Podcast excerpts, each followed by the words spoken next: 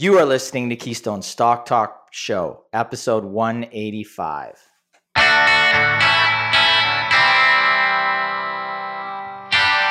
If this is your first time listening, then thanks for stopping by.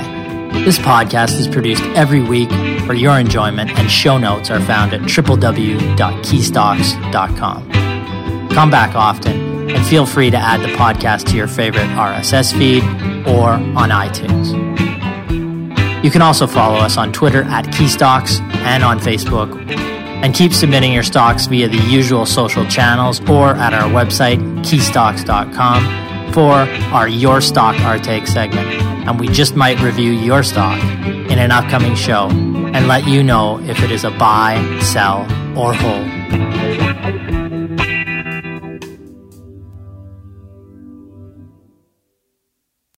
It's great to be back with you again this week. We are back in person from our VIT ev- events in Vancouver and Calgary over the weekend. It was a great start to start to see clients across the country once again in person.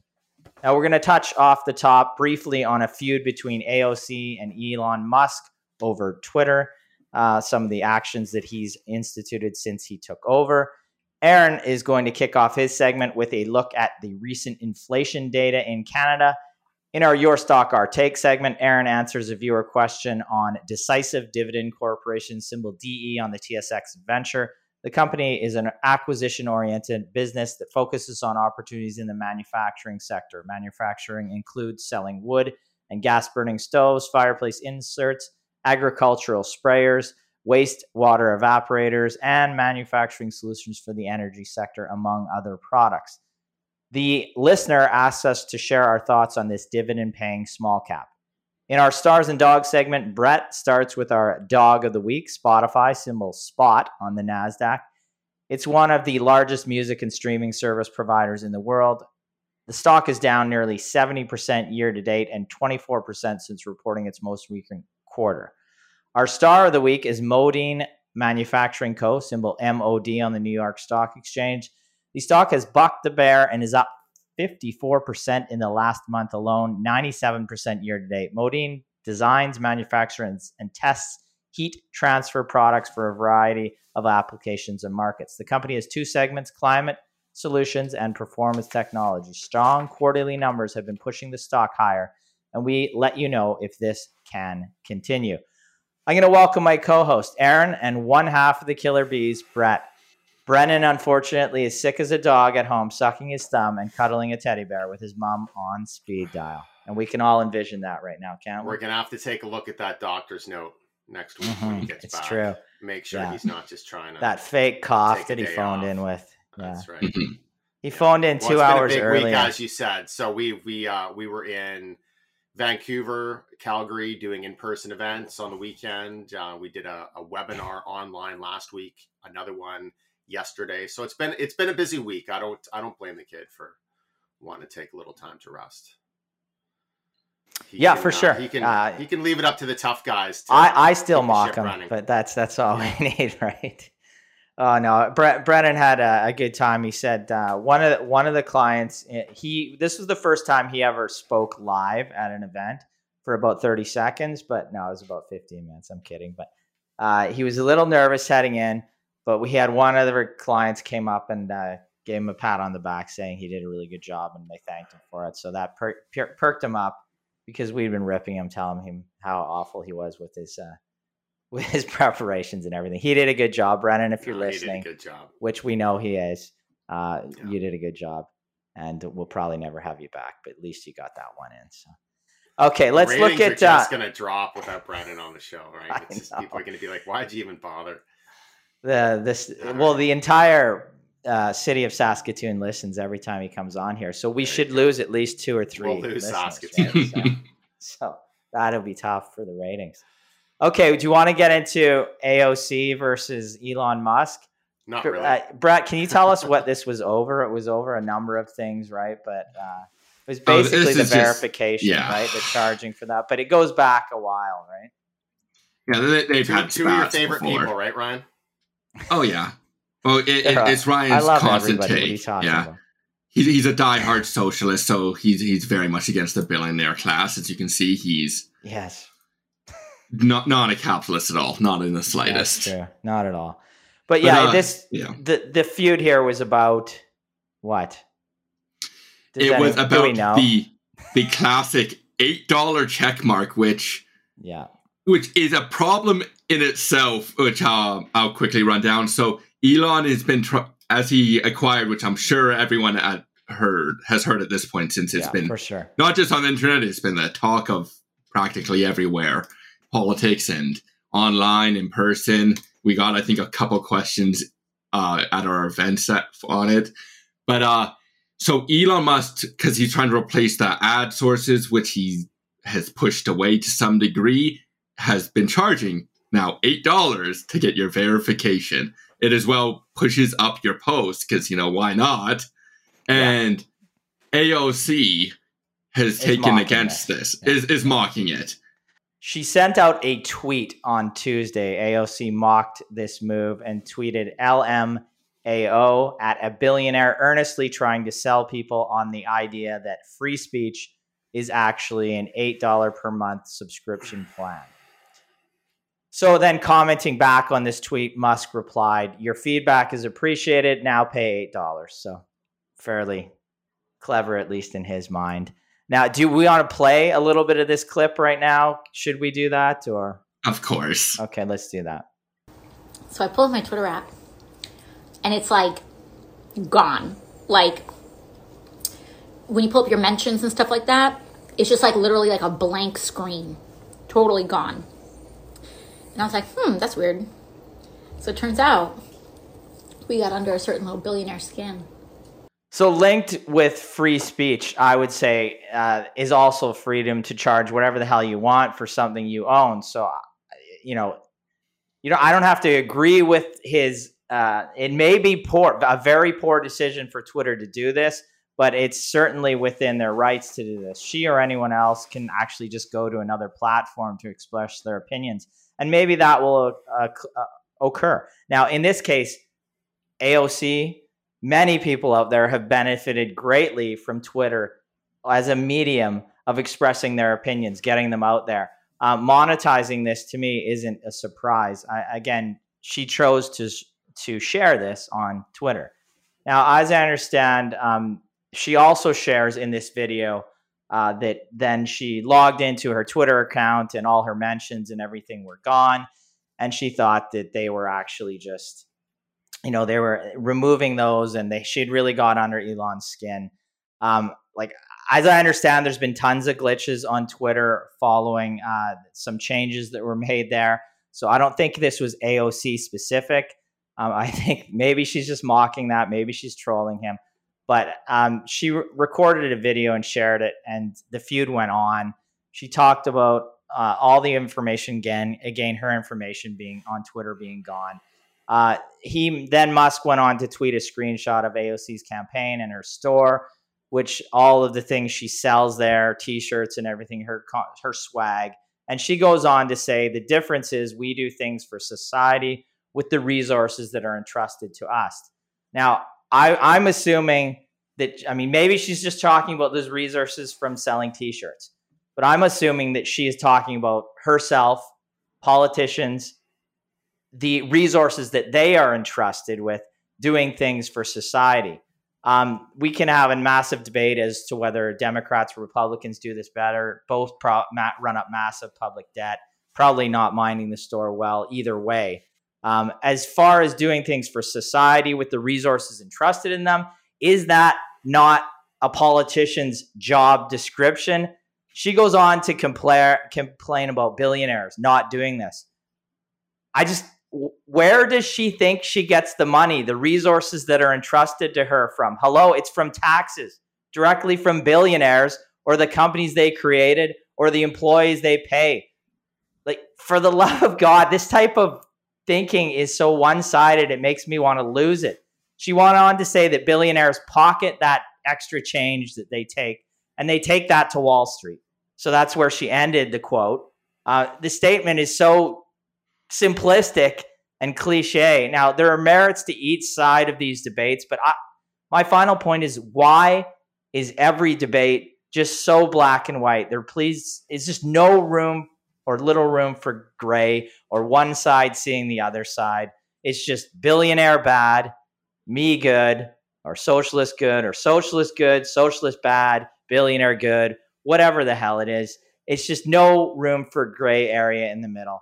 Um, honestly, maybe it's Twitter that's the problem. It's forced people to debate with like six characters of speech. So I don't know. I don't know what the I'm not sure what the answer is here, but uh, these limited debates with just dogmatic, um, you know, everything is dogmatic in terms of your point of view behind the debate. I don't find it encouraging. I don't find it very uh, progressive or productive. Yeah. Anybody got anything else to say? I, am getting. You can find it all I'm over get, Twitter. Starting now. to get the impression that maybe Ryan isn't actually a big fan of AOC. I, you know what? If if we could have a reasonable debate with her that just didn't have absolute dogma, then she'd be fine. But uh, well, you know, it's just all I ever see. We let's invite her on. That would be great. I think we just get frustrated, though. That would be the issue. But I mean, I'm will we're willing to talk about it, right? We'd be willing to talk about it, and just you know, the thought that where do those resources come from? That you know you want to you know i, I just i personally you've been just, entrusted as, as a wider issue i just i can't stand twitter. I think that twitter really kind of contributes for many people anyways to like the devolution of their brains right? Like you you have grown adults on twitter acting like they're elementary and high school kids. No offense to elementary and high school kids. So to me no you did offend them just, already sorry. Sorry? You just offended them by saying i did that. yes you know, I, I, well, I, honestly, there's no taking that back that probably is offensive.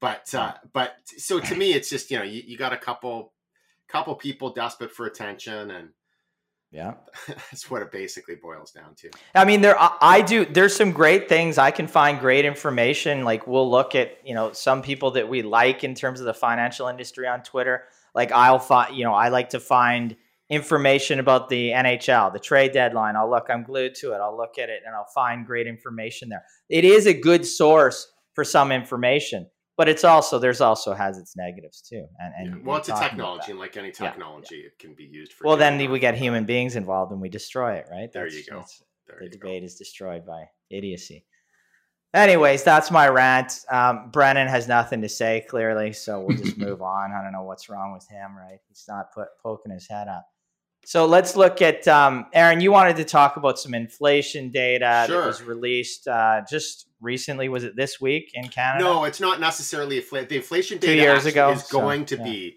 released uh, in the going U.S. this, this Thursday. So by a lot of, by the time a lot of people see the video, that number will be released, and then I believe the Canadian figures are going to be released um, after that, but uh, maybe next week. Um, but what I wanted to do is just I just wanted to talk about inflation a little bit and just kind of dive into the numbers because this is the hot topic on everybody's head and has been for a while, right? It's essentially what's driving uh, the markets. If you you know midterm elections are happening right now in the U.S. If you ask people what's the most important issue, it's inflation. So um, what I want to do just dive into the numbers a little bit and just see what we can uh, what we can uncover if we can uncover any uh, Excellent. All right. So this is just inflation Canadian. We're going to focus on Canada. Like I said, numbers are going to likely be out next week, I believe, sometime. Um, so this is w- the one year chart, uh, how we've seen it trend. So up hitting a peak of around uh, 8.1% in May. You know, it's pulled back here to 6.9%. So I want to focus in on the specific contributors to inflation um, just in the recent period that that we have data for. So these would be the September numbers that were released in mid October, and then the the October numbers are going to be released shortly. So this is this is CPI for the month, annual CPI. So compared to September in the previous year, you can see all items at the top, six point nine percent. So that's the average. Um, and when you look through this list, you know you can see it's it's uh, some pretty high numbers um, almost right across the board but there are three there are three items here that are that are the lead contributors or have been the lead contributors to inflation over the last year to the 6.9% figure so we have food here at 10.3% we have gasoline 13.1% and then we have energy at 14% so other contributors as well some but these are the these are the top three um, So, but what I want to do is switch now. So, uh, when typically when you're when you're talking about inflation, a lot of people focus on that yearly figure, which right now is six point nine percent. We're going to switch now to the monthly figure. So, this is the September data compared to August, so just the month before, and inflation increased 0.1 percent. And I want to take a look at the items that were the biggest drivers over the past year, right? So, food still pretty heavy inflation, 0.7 percent for the month but when we go down to gasoline, down 7.4%. And then we take a look at energy, down 4.4%. So we can see here that, that, that the some of the big contributors over the last year are actually have actually been deflationary over the past month, right? And we're going to take a look here at the at the monthly inflation rates, essentially going back to last October, so the last year. And if we look at uh, October, November, December, Q4 of last year, we can see we had a little bit of inflation, but where it really started to accelerate was in January of 2022. So we had started at 0.9% monthly inflation, then 1%, 1.4%. Um, but these were the these were the big months um, all the way up to about June.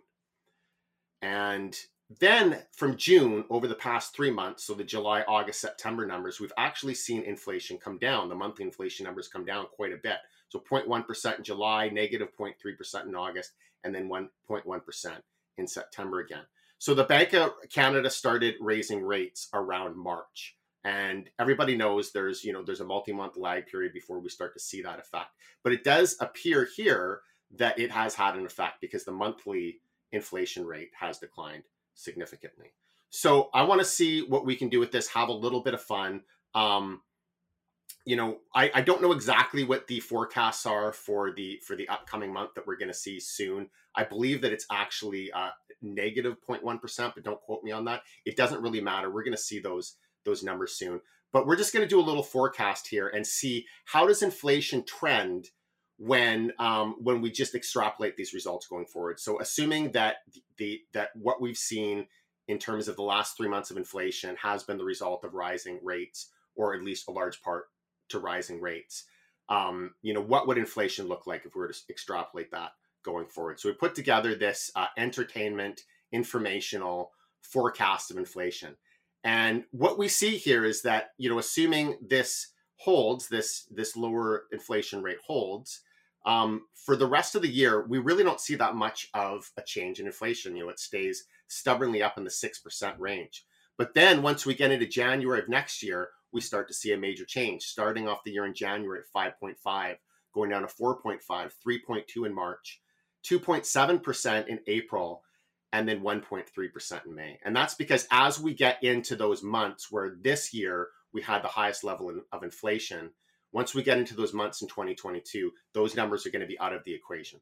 And uh, this is essentially where I think investors can start to look for inflation declining. Now, is is this a good model? Is this a good forecast? Should we base our investment decisions on this forecast? No, absolutely not. That that's insane. This is just to kind of show what's going on, what the trends look like right now. And you know, the main point here is that we're making the assumption of a 0.1% growth in um, in inflation on a monthly basis going forward, right? It's not going to be 0.1%. It's going to be something else for sure. It could be lower. It could be higher you know, we don't know what's going to happen in Ukraine. We don't know what's going to happen um, with relationships with China. There's a lot of other factors that come into play. But certainly, one thing that I that we can see is that a major driver of inflation has been energy. That has come down at least for now. And there's also some trends appearing in the labor market as well. I mean, the labor market has been incredibly tight, red hot, but we are starting to see some of that change. So a lot of tech companies have been announcing layoffs, big layoffs like Meta, um, late, is laying off 11,000 workers. Um, many of the companies, like even Microsoft, they're announcing uh, uh, hiring freezes. Um, and I was just even looking at some data in the semiconductor industry, for example. Um, they very quickly have gone, you know, a couple months ago, just two, two, three months ago, if we are talking about semiconductors, we're talking about a major shortage of chips. Um, now they're actually in an oversupply. They have too much inventory. So they're starting to, they're probably going to delay some of their um, capacity expansions that they have planned. They're not going to be hiring people. In some some cases, they're going to be laying people off. Um, transportation issues like logistics, container container shipping prices, Uh, those things have come down back closer to normalized levels. So there is good reason to believe, potentially, depending on what else happens, that we should that these lower monthly rates of inflation should persist. So I, I, I'm going to make a forecast here and another forecast, and this forecast is that assuming that this information holds, that we are going to see the Bank of Canada is scheduled to um, meet again, potentially raise rates again in December. I think it's around December 9th. It really is difficult to say. I say that if we're if we're hanging around this 0.1% or if there's there's not any big surprise in inflation, they probably don't increase. But if they do increase, it'll be a small one and then they finish there. Right? And then we start to see them decrease at least a couple of times around the end of the first quarter. Now, once again, should anybody rely on this prediction or make any investment decisions based on this prediction? No, don't do it. We're just having a little bit of fun here looking at the data. But at least at the very least, we're seeing some hope. We're seeing a light at the end of the tunnel. Um, and if we're in a situation where the market sees that the that the central bankers are not going to be increasing rates anymore, and we're potentially looking at some stimulative activities um, over the upcoming quarters, then I think that stock prices will likely respond positively because a lot of the overvaluation, not all of it, but a lot of the overvaluation has been taken out of the market. So that's my prediction. That's my forecast. You know, laugh at it. Don't listen to it. Don't use it as investment advice. Uh, I'm not. I, I I don't claim to have any ability to predict the future. There's a lot of things that can happen to derail this model and uh, and the assumptions. So just uh, take a look at the data, and that's about it. Come to your own conclusions. So what do you guys? We think? talked over the weekend. This is extrapolation. Extrapolation forecasts are often correct. They're oh, useless Always. because everybody Yeah. uses them, right? But they're, Yeah. they're like even if you're correct, it's useless. But no, but yeah, it's it's it's good to do that extrapolation and see where the data takes us. So Well, no, it was look, interesting. like when we're looking that couldn't have been more 6.9 fun. That's all I can say. What? Right. When we're looking at the 6.9% inflation rate right Yeah. now, most of what that is is the high inflation rate that we saw in the first two quarters of the year. Right. Mhm. And it's not so much what we've seen recently. So as we Okay. move towards the first quarter of next year, Yeah. those numbers And- will be in the mix. I mean, the market would love to hear uh, an easing of the you know hawkish trend in terms of uh, interest rates being ri- ratcheted up over time. It may, you know, in the U.S., it probably continues in the near term and into into next year. But you know, if you start to get a flattening of that, that's what the markets are looking for.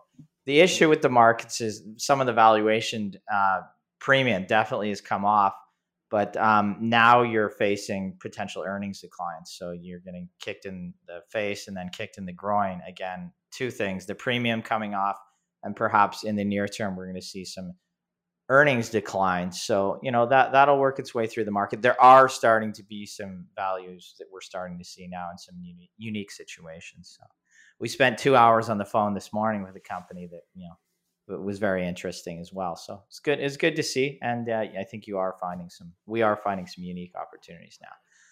So let's get to our star and dog of the week. Our star, um, our dog. You're going to start with probably Yeah, right. dog, Yeah, our yeah. dog is Spotify. Always do the dog first. Dog, and end on a positive note, isn't that? Yeah. I always used to end on Yeah. a dog. Maybe that's Exactly. Why would you do that? I Is don't it know. Star and dog. Yes, Not there you dog. go. Now it's a dog and star. That's why yeah. I did it, Aaron. It's Thank not you. the same. You know, It's we're going to an overvalued company. There, Yes. There's your transition. Well, Dog previous. and So, star. yeah. All so right. dog is Spotify uh, spot on the Nasdaq. I'll let Brett take it away. All right. From our Stars and Dogs segment, it's time for this week's Dog.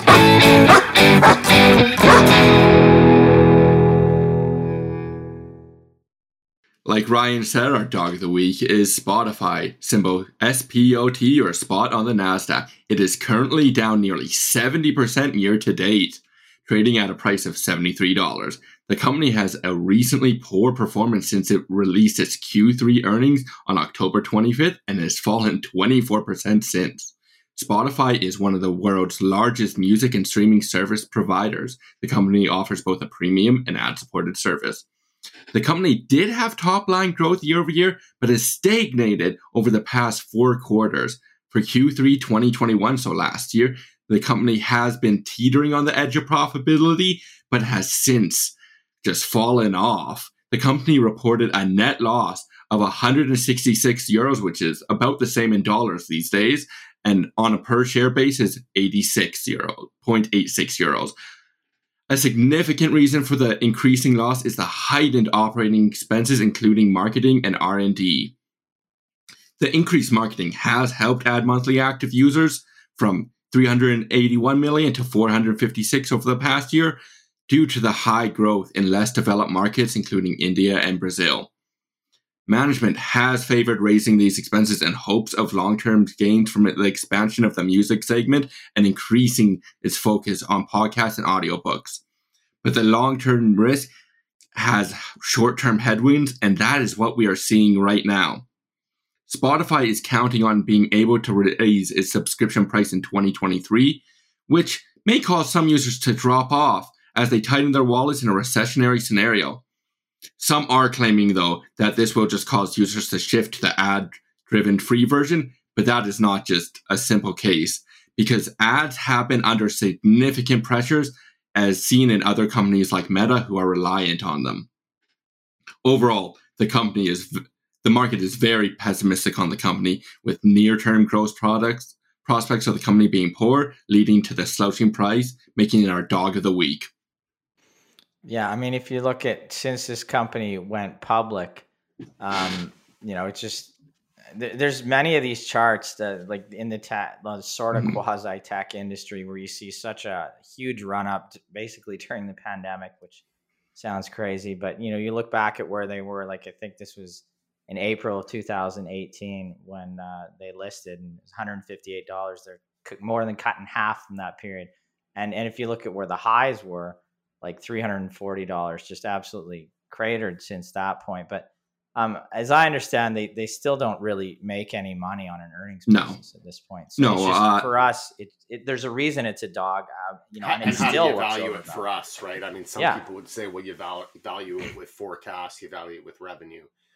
You know, sure, but we want to see, you know, for if you're looking forward on a stock, it certainly gives you some comfort that the company has a track record that it's been able to be profitable um, and that's i mean that's that's really just simply validating the business model yeah us. i mean there's been significant revenue growth right like 2017 4.9 billion 6 billion in 2018 7.5 2019 9.6 in 2020 11 in 2021 but the trailing 12 months now is just 11 slightly above that so it's flattened there was growth there but mm-hmm. you know show us that you can make some money I think is what we'd like to see in a business.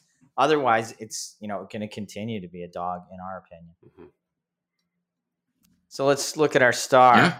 It'll be a different Speaking story of money, here, right? Yeah. Yeah. From our stars and dogs segment, it's time for this week's star. Star. star. The star of the week is Modine Manufacturing Co symbol MOD on the New York Stock Exchange, which is up 54% over just the last month and 97% year to date.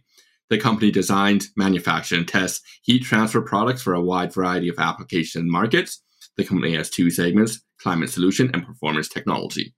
The stock price has had a strong run over the past year and has recently been pushed up higher after posting strong fiscal quarterly results. Net sales increased 21% from the prior year to 578.8 million and earnings per share skyrocketed to 46 cents from only 1 cent in the prior year. The company is attributing the strong results to strong gross margin improvements of 280 basis points or 2.8% to 16.6% total, as well as increasing volumes across both segments. The company has seen choppy revenue and net income over the past five years, the revenue hasn't significantly increased past the recent five year trend, but income from operations has pushed higher and higher, leading to this bullish case. The recent spike in earnings has additionally allowed the company to pay down its debt by 32.1 million, lowering its debt position, net debt position to 301 million. The company is betting on the ever growing data center industry, which of course needs significant cooling. The company has recently repurposed a facility which was formerly a warehouse in Rockbridge, Virginia, which is around a bunch of these data centers, to manufacture these cooling solutions under its Airedale brand. We'll see what in the coming years and months whether or not Modine can finally have sustained growth, but for now it is our star of the week. Do you have a valuation on that, Brett? Uh, not on the top. I'll quickly check. It's not too high for their recent growth. It's a 9 PE, but it, like I said, it's been very choppy over the mm-hmm. last few years. Yeah, so, look- well, it's, it's an interesting space data center. Exactly. certainly, I mean, if, if if they're servicing the cloud market, that's a market mm-hmm. that's where it's it's continued to, to grow at a at a very strong rate. Um, public cloud spending, I think, is is estimated to increase twenty one percent in twenty twenty three. So high growth market. There could be opportunities. Yeah, and and there's companies servicing these sectors. I mean the the revenue growth like over the past four or five years has not been tremendous in this business. The profitability, the margins uptick significantly there. So what we would have to do when we see this is is that sustainable? Was there, you know, did they increase prices with that and commodity input prices came down or there, you know, something like that? And is can that reverse in a quarter coming up? Because we are seeing, and are they or are they seeing onshoring, like reshoring of the uh, the operations, what was previously being mm-hmm. bought in China? I'm not saying that's going on with this business at all, but there are some businesses that we look at that have tr- had in the manufacturing sector tremendous growth um, over this year, where you know growth they haven't seen either ever or certainly in the last three to five years. So we just got to we we want to make sure whether or not you know there's a lot. There are some companies that were taking on higher inventory. So were they buying like their end customers buying more to have more in inventory because of the shortages they faced? I mean, it, it was a trend always because it's more efficient to have like just in time type inventory, right? Like you, you don't hold a lot of inventory because it costs money. Um, now that kicked people in the groin during the pandemic because like you just if you didn't have the inventory, you couldn't sell products, and that had happened. So they built up inventories. I mean, we looked at XPEL as a business they follow. They just had results out yesterday. I mean, they have built up inventory over the course of this year because they don't want to be caught with their pants down without having the product to sell if the demand is there. Now they are going to take that, you know, as the economy normalizes, they're going to take that inventory down to more normalized levels. So whoever, you know, they've bought it, the the their input they bought, they're going to at some point buy less in a quarter. So we got to make sure that some of these manufacturing companies aren't selling something that other companies have been stocking their inventories with in this unique condition because it is a really unique environment. Um, but there's certainly if everything is being reshored, that is a you know that's a positive for North American manufacturers. So all of these factors have to be taken in, and it is a very interesting time. And there are some opportunities out there. I mean, we had one of the companies in our coverage uh, that manufactures our star last week, Hammond Power, they the stock has gone from eleven dollars to twenty one this year in a terrible market because I know some of these trends have worked in its favor. In our Your Stock Our Take segment this week, Aaron, like I said, is going to look at Decisive Dividend Corp. Uh, a question came in from a viewer on that company. Aaron, you got to take that one. It's time we answer a question on your stock in a little segment we like to call Your Stock, Our Take. Buy, sell, or hold. Is Tom, and he is interested in learning a little bit about Decisive Dividend. We're going to take a look at this company. This is a company I've looked at in the past for income research, so I'm somewhat familiar with it. Uh, it trades uh, on the TSX under the symbol DE, trading right now at $5. It's a $73 million market cap company and it currently pays a yield of over 7%. So, what they do is they are an acquisition oriented company focused on manufacturing. They identify other companies in the manufacturing industry that they acquire, they bring those companies into their portfolio and then manage them. Um, use the cash flow to pay a dividend to their shareholders. And then ideally, the objective is to grow those dividends over time. They have uh, seven companies in their portfolio right now. Companies like uh, Blaze King uh, was one of the original names in 2015. This is a wood and gas stove manufacturing facility. Um, they have companies that operate in different markets, including agriculture, energy services. This is a, a, stock chart for the company going back to 2013. You can see the per- performance over that period of time has actually been pretty good, and the company has been trending up uh, recently. It's one of the outliers actually in the market right now. It's been performing quite well in 2022, which is uh, which is a rarity these days. Very good financial results for the last quarter, growing the revenue 57% to almost 26 million. Adjusted EBITDA increased 118% to uh, just under 4 million. Earnings per share of 15 cents, an increase of 275%. And they also reported free cash flow per share of 19 cents compared to negative 16 cents or loss in the previous year. So these numbers look very good. Uh, a couple of comments from the CEO for, about the quarter. Uh, during the quarter, we achieved record quarterly operating results for the second straight quarter. So two strong quarters of quarter of operating results. He also said that each of our portfolio companies continue to experience strong demand for their products, as demonstrated by our record revenue levels and robust growth. So good, strong performance uh, across the business. They made an acquisition earlier in the year, which helped growth, and they're also in the process of closing another acquisition right now. Taking a look at the balance sheet, they have about $37 million in debt, net debt to EBITDA multiple of three times, and debt to equity of 1.55 times. So I think this balance sheet is okay. The leverage ratios look okay. I might say, just given the small size of the company, I mean, it's it's a, it's a micro to small cap right now. Uh, maybe the maybe the leverage ratio net debt to EBITDA is slightly high. I, I might be a little more comfortable at two and two two and a half times, but you know three times is certainly reasonable. It is a manufacturing company. I just wouldn't see it want. I just wouldn't want to see it balloon up to four times or higher than that. Um, but as I said, I have been I have known this company in the past. I've looked at them before, and there's there's one thing that I have noticed about them that I that is not uh, something that I want to see from a company that I'm potentially going to invest in, and that's that they just they don't really have a sustainable track record of growth when it comes to free cash flow per share. So looking at the free cash flow per share going back to 2016, you know, there's some ups and downs, volatilities, a couple of volatility, a couple of years where cash flow is basically break even. Uh, a really strong year in 2020, but there was also some government um, support there during the pandemic with the Canadian um, um, the CEWS Canadian Employment Wage Subsidy. I can't remember what it's called. CEWS, they, yeah. yes. CEWS. It, has been a while since I've seen it, but that that also did uh, did benefit them in 2020. So if we were to look at just the dividend, the dividend sustainability, um, really nice yield of 7.2%. It has come up recently. They have increased the dividend, but only up to the pre-pandemic levels because they did reduce the dividend during the pandemic. Uh, but if you look at the at the payout ratio, very healthy for the third quarter. But when we look at for the nine months of the year, payout ratio of 168 percent based on free cash flow, our calculation of free cash flow. So that's uh, that's concerning to say the least. So, what is our take on Decisive Dividend? Well, we do think it's an interesting company. They have an interesting portfolio of different businesses and very strong financial momentum over the past couple of quarters. But that free cash flow is is certainly uh, concerning. You know, they don't have a track record of consistent free cash flow and, and sustainable growth.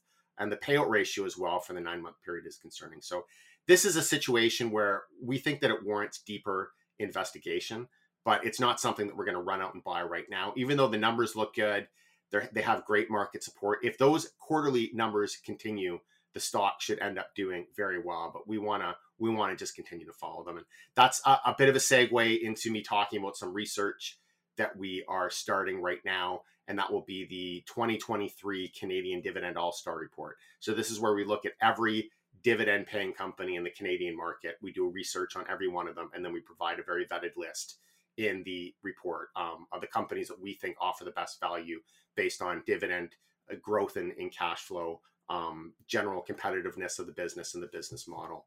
And, uh, and that is going to be out before the end of the year. So, um, decisive dividend will be part of that research, and, and who knows at that time we might um, we might gain some more perspectives.